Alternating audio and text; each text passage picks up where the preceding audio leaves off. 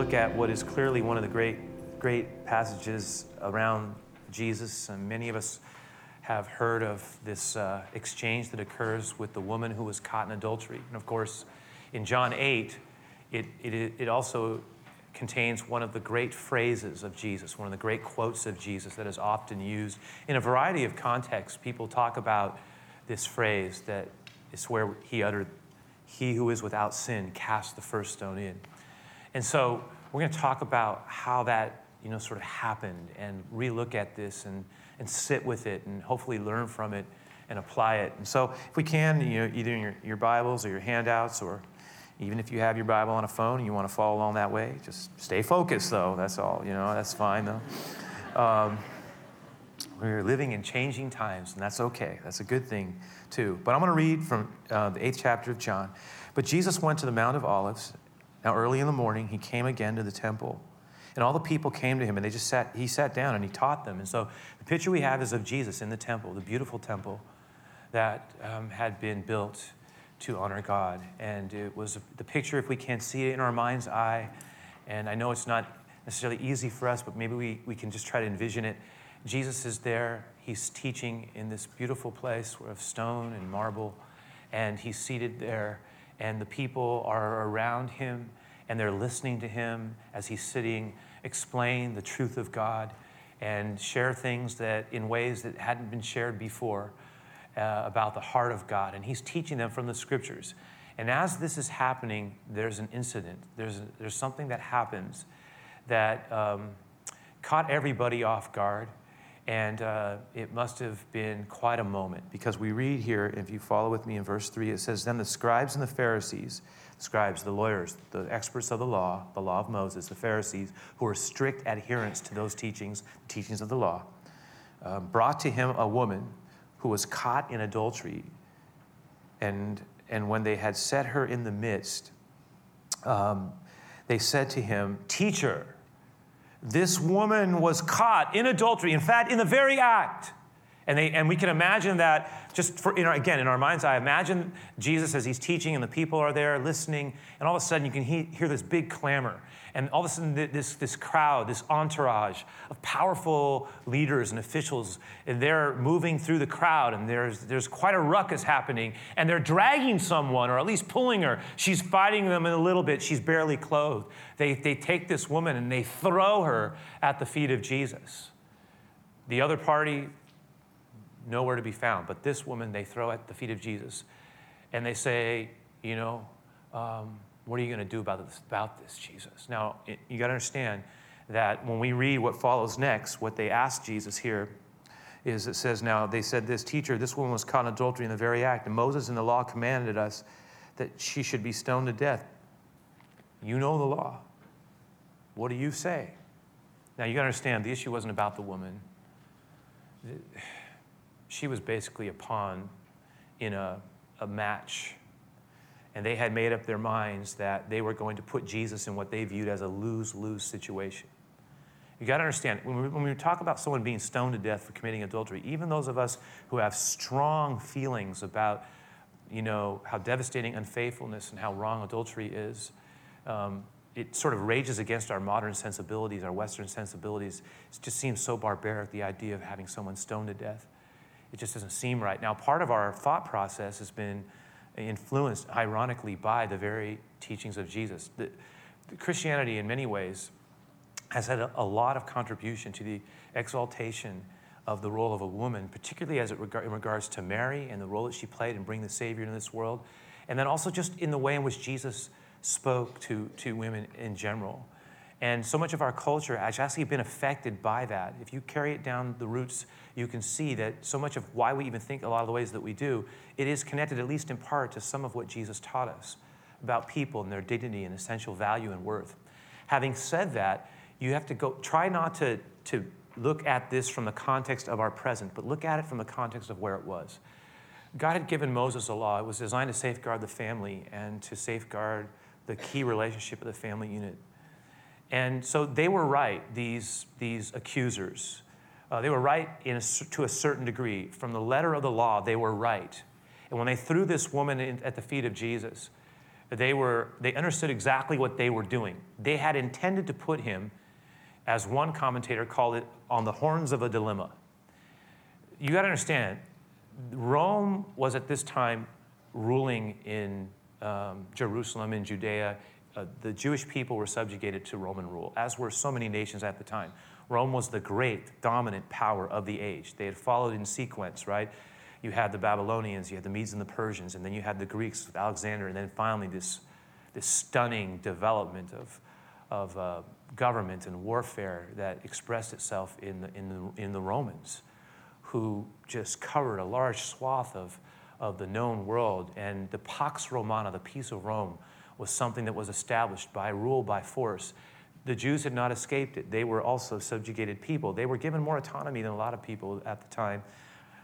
They were basically told, there were two things, though, that was required of them. One was that they were required to pay taxes to Caesar, as all people were.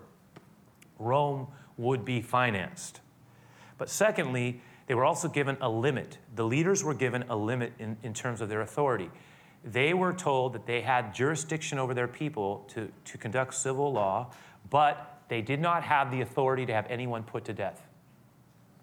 That is, by the way, later on, jump forward a couple of years, later on, when they have come to the conclusion that Jesus must die, the temple leaders, the leaders in Jerusalem at the time had determined that they wanted him dead, but they did not have the ability to have him executed.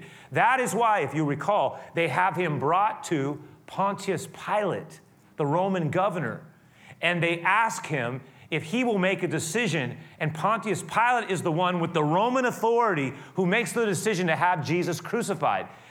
So they knew that they could not have this woman put to death, but they were hoping that Jesus would be put into a position where, if he won, agreed that Moses was right and we must back the law, that then they could, and he says she should die, people would basically then rise up, and they would be able to point to him as someone who has rebelled against Rome and violated the law, and they would have him arrested as a revolutionary. So there was one side. Then the other side was, if Jesus says, no, no, no, that is out of bounds, you can't do that, then they would say, see, to all the people, he's no real lover of God's word. He's not a friend of Moses. He himself is a questionable character who cannot be considered trustworthy because he violates the very word of Moses, the law that we as a people adhere to. So what's he going to do? Somebody must have thought, they must have had this discussion. That's what we will do. We will throw her and we will force him into a position. And either way, it's a lose-lose for him. What happens next is fascinating, because it says that as Jesus is sitting there, and we can go back to the text real quickly here. As Jesus is sitting there, and after they, and look at verse 6, it says, this they said, look at it, testing him, that they might have something, there it is, of which to accuse him. But Jesus, what does he do? As they're pressing him, so what do you say, Jesus? Should she be stoned? We caught her in the very act. You tell us. What is your judgment, teacher? Say it in front of all the people. What Jesus does, as we're told here, and we just read it, he gets down from where he was teaching. He bends down, and then he starts to write, and he must have been on the part of the grounds that was dirt. And he begins to write on the ground in the dirt, and they press him. And by the way, everybody's watching, everybody's waiting. The woman who is before him, her life in this moment depends on what he says. The people who are there, they're watching, what's he gonna say? They're fixed on it. The accusers are there. They're saying, come on, make your verdict. Give us your judgment. What do you say? What do you say? What's he going to say? And then Jesus, he basically gets down on the ground, and it says that he just starts writing in the ground, and he doesn't answer them at all. In fact, it says that he acts like he doesn't hear them. It says he just ignores them. But then he decides, I don't know at what point, but in the moment, he rises, and then he says, out of the silence, he says to them, and I'm assuming he looks at them all, it says that he raised himself up and he said to them, listen, and it must have been something about the gaze of Jesus. He They thought they trapped him. He takes it and he flips it and he turns it inside on them. And he says, he who is without sin among you, you go ahead and you throw the first stone in. It was intense. Look inside your own heart. He pushed them inside. And there must have been something about it that it was intense, because it says that then, notice what happens next. It says, then he went back to the ground. Look at this. And then again, he stooped down to the ground. So he's riding, they're pressing him. He doesn't say anything. He gets up. He says, he was without sin. You cast the first stone in. They're standing there. He then gets back down onto the ground, it says, and starts riding. Now, this has led some people to believe, because of what happens next, has led some people to speculate that what he was writing, and no one knows for sure. What we know is, from the next verse, is that each one of them, their conscience was so affected that it says they left. But what's fascinating is the way in which they left. One by one, they melted away from, look, the oldest to the youngest. And that's why a lot of people believe that what Jesus was doing when he was riding in the dirt was that he was writing something about each one of them. And as each one saw it, there was a melting away. Now, whether or not that's accurate can never be fully verified one way or the other. What is clear is that each one of them, from the oldest to the youngest, left feeling in their own heart unworthy and incapable of doing what they had intended to do. And I don't know how they backed away. Did they just back away one at a time? Did they back away having looked at it? I don't know. No one knows. What we do know is there was one by one until there was nobody left of the group that had come, except there was one that was left. And look, now after Jesus is there, it says that he, as he's riding, it says that each one went out one by one, convicted by their conscience, beginning with the oldest, even to the last. And Jesus was just left alone. And for a moment, look at it. It says he's left alone, and the woman is standing in his midst. So at this point, she's there. He's down here. And he says to her, and he could have used a variety of ways of communicating with her, but he raised himself up, and he said, there's just you and me. And he said to her, woman, Where are those who accuse you? Is there no one left to condemn you? And she said, there's no one, Lord. But there was one. The only one that, under the criteria of Jesus, could have justifiably thrown the stone. Think about it. Let him who is without sin throw the first stone in. Well, there was only one person in the midst who could do that. And he's the one who utters these words, neither do I condemn you. Go, there's our word, go, but key, and sin no more. You make the change that I've invited. Listen. It wasn't just, I don't condemn you, no big deal. Don't worry about it. We're all in the same group. No, he says, go, listen, I don't condemn you. I do have I am giving you, I just gave you your life. I gave you your life. And now I want you to live in the life that I give you. Make the change. Stop doing what you've been doing. Go in a new direction, not the dead-end path. That leads nowhere. Go here. Path of life. And then Jesus turns and he says to everyone, and I didn't put this in the handout, but it's the 12th verse. He says this, and I love it. He says, I am the light of the world, and he who follows me will not walk in darkness, but will have the light of life. And then some who were around them, if you read the passage on, they criticized him. They said, Who are you to say this of yourself? You can't testify of yourself like that. And Jesus says, I testify of myself, and I tell you of the truth. I say what I am, for I know who I am, and I know where I've come from. I am the light of the world, and he who follows me will not be bound in darkness, but will have the light of life, and that is what I have given this woman. That's what he is saying. I am the light of the world.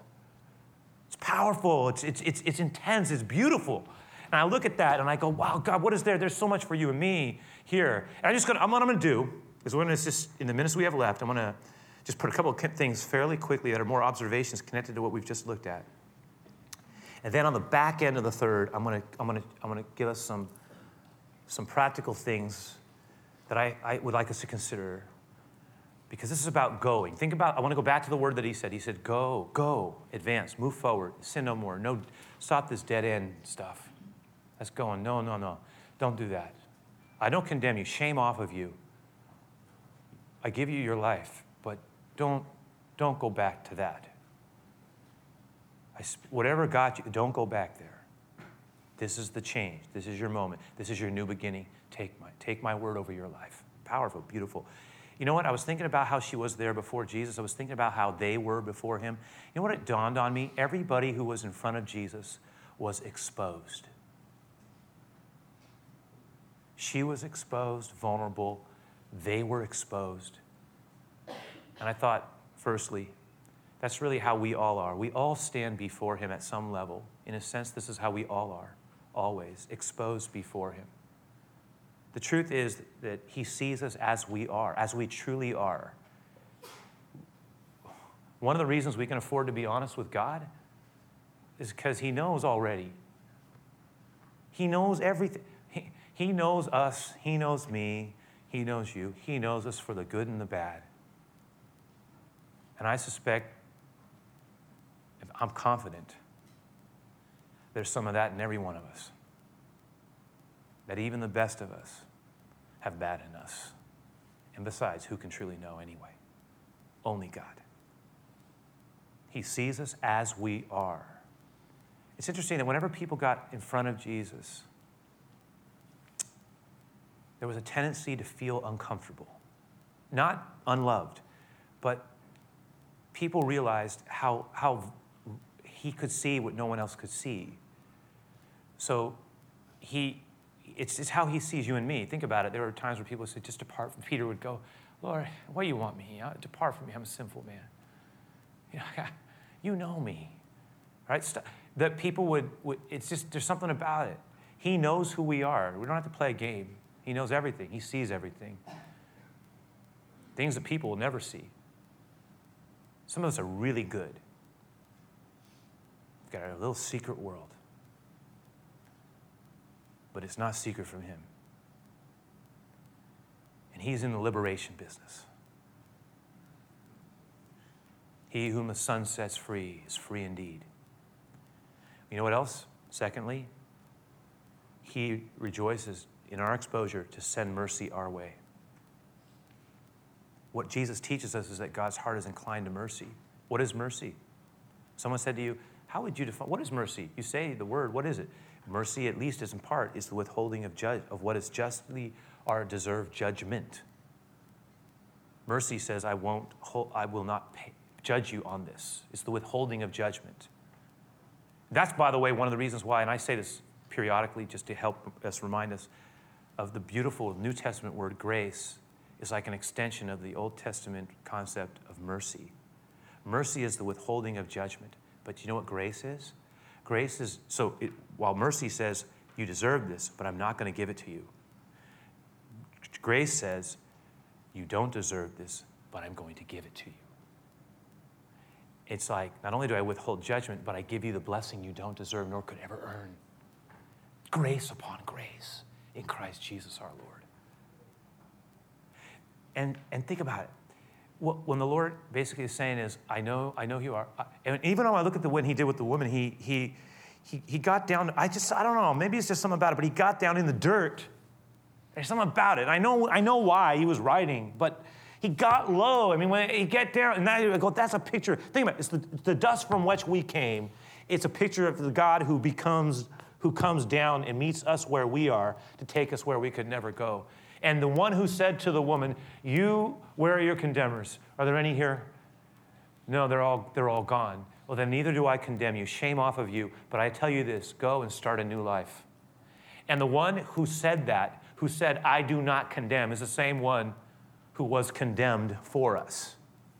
For God so loved this world that he gave his only begotten Son, that whoever would believe in him would not perish but have everlasting life. And then right behind it, for God did not send his Son into this world to condemn it. It already has a sentence of death on it.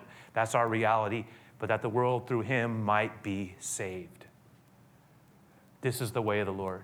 And what that does is the realization that we are always ultimately vulnerable, exposed, and yet he still is inclined to mercy, not condemnation.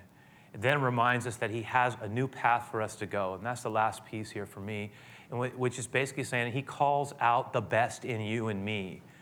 And in spite of our shortcomings, despite our shortcomings, even our sinfulness, willfulness, and pride, He calls us to the growing path, to the path of breakthrough and new beginning. And that is the way of the Lord. There are times where he's going to ask us this question: are you willing to reorder your life to have a new thing that I want to do? There are times where God's going to ask us to restructure our life, to make a change from what we have been doing. Now, I go back, someone would say to me, well, how do I do that? And we were thinking about, how do I do? You say, go and sin no more. Well, sometimes, I was thinking about three words that each begins with an A, just as a means of thinking about how to go about getting better or moving to a point of breakthrough. I thought of these words. I thought of words accountability. I'm going to make one up maybe. Adjustability and agreeability. Accountable, adjustable, agreeable. And I was saying is this, that one of the key ways of breaking forward into new places, honestly, has to do with being willing to be accountable with other people who are also seeking to follow Jesus well. I said, there's just too many things at work that mitigate against our ability to really grow. We've been talking about advancing. I'm going to need other people that I'm connecting with for that to happen. It's interesting, when Jesus starts his ministry, he begins it with a small group. His core team, think about it, was 12.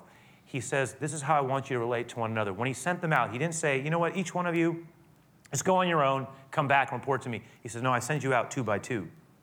Don't ever go alone. Don't go alone. This is not an alone thing. Yeah, it's true. On my own, I must receive him. But after that, it's about me and others following him. It has to do with 2 is better than 1 and a threefold cord not easily broken. Community is a powerful part of our growth. It was said earlier that when we serve others, whether it's abroad or here or in the community, that there's a twofold blessing. Think about what was said earlier. The one blessing is the blessing that those who we serve get. How good is that? Secondly, there's the blessing that we get because we get the joy of serving in his name. How good is that? But there's a third blessing. And the third blessing is often the one that is underappreciated, underestimated, and not as often thought about. But it's the blessing that happens when we serve together. There's a building of community together. It's one of the powerful dynamics of a small group. It's one of the powerful dynamics of serving. We begin to build relational vulnerability, and that creates opportunities to genuinely engage others so that when we have situations arise in our life, and we will, because no one is so strong they don't ever need another person in the Lord to strengthen them, none of us. That when those times come, we have engaged in community and we are not alone. We have allowed ourselves to know and be known. Maybe in the study of his word, we share together in a group study. Maybe it's in serving together. But the powerful dynamic of having others who can pray. I say to someone, one of the best things we can do when we're stuck, when we're afraid, when we're facing something, when we're not sure of what to do, and we're feeling really beaten down and discouraged, is to find someone and who we trust, who loves the Lord, and say, can you just pray with me together? It doesn't have to be long. But would you pray with me about this issue? Maybe 2 people. And the power of just agreeing together in prayer for something, welcoming the Lord. Lord, we welcome you into this situation. A lot of times we may find ourselves in situations where we're falling back into patterns of behavior that are more characteristic of what we've been. It's not what we want to be, but we've acquired habits. Some of us might find ourselves, especially in certain relational contexts, we easily, when the pressure is on, drop back into dysfunctions or ways of treating others that were modeled for us in our family. Or sometimes we have our own wounds. We bring those wounds into our life, and sometimes those things feel like they just trap us, define us, and we see ourselves falling back into them. And the Lord is trying to say to us, that's not my path for you. Go and sin no more. That is not the way I've called you to go. I have a path of life, but that's not it. That's got death all over it. And it is not my will for you to go there. And in those moments, it is really important that we are willing to bring other people, because none of us are so strong spirit. There is a lot. There is spiritual dynamics. There's our own internal, warfare that's going on inside of our own heart with our competing affections. And then there is the culture that also mitigates sometimes the way of Jesus. We've got all these forces pulling us in directions, and yet we want to follow him, and we want to grow, and we want to get better, and we want to have breakthrough, and we hear his voice calling our name, and we want to respond. And yet there are things holding us back. We feel ashamed about. We feel unworthy around. We feel shamed by, like that woman did who was stuck there before him. And he says, I do not, shame off of you, but make a change. Change it up. Let me give you a new beginning. And that leads me to the second piece here, which is this. I mentioned accountability. I mentioned, but also adjustability. And that is, for me, there are certain times in our lives where we have to make an adjustment, that the way we have been going about things is going to produce the same result if we don't make a change. That to say, well, I want to do it, then the question would be, well, okay, are we thinking about the type of things that create this result or what behavior pattern? In other words, if I keep doing what I'm doing and I'm getting the same results, and now it's become an overused kind of cliche, culturally speaking, right? That's the definition of an insanity, to think we're going to get a different result. But the fact of the matter is, there are times, listen, what I'm trying to say is there is no thing that binds us in this life that the Lord does not have a combination to unlock. Nothing. There is nothing that he cannot get out. He is the master surgeon of the soul. He can do it. But it may not be the combination all at once that we get. It may take time, may take adjustment. We may have habits. We may have to learn how to reorder things. This is where we get others in. And then the last thing we do is to make a determination to be agreeable. I mentioned that point because it means that we're going to have to choose our attitude. I think of the word agreeable, I was thinking, that has a couple of meanings to me. One has to do with the idea that when we say, she's an agreeable person. It's a really agreeable personality. I think usually what we mean by that is they're easy to get along with. They're not hard to be with.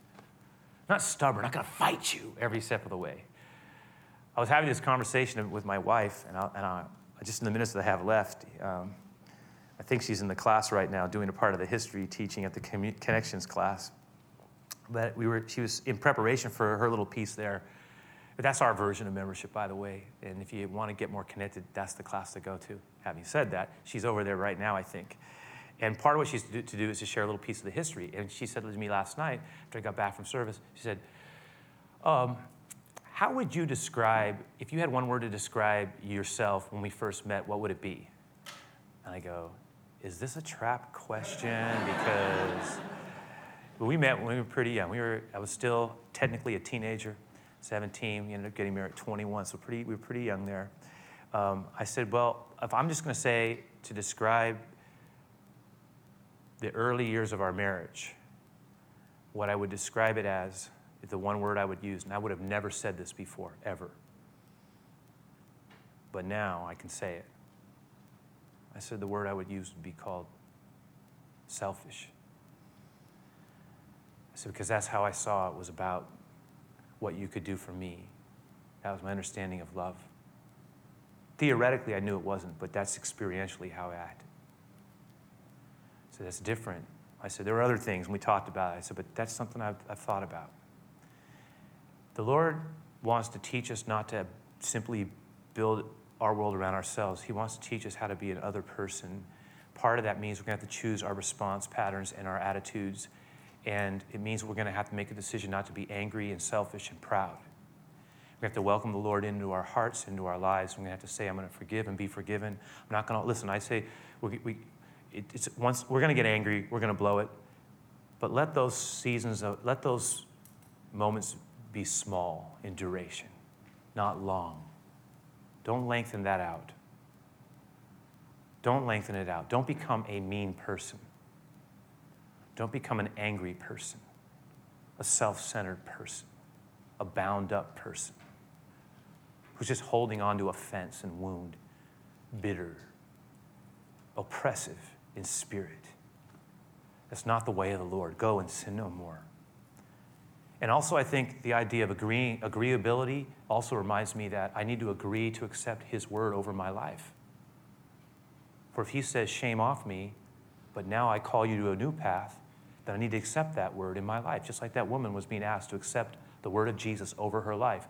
And listen, loved ones, there are many people who have not yet been born, who you have not met, nor I, who are destined to be affected, some born, some unborn, who will be affected by our decision to listen to the word of Jesus over our lives and respond to it and to be a growing person in him.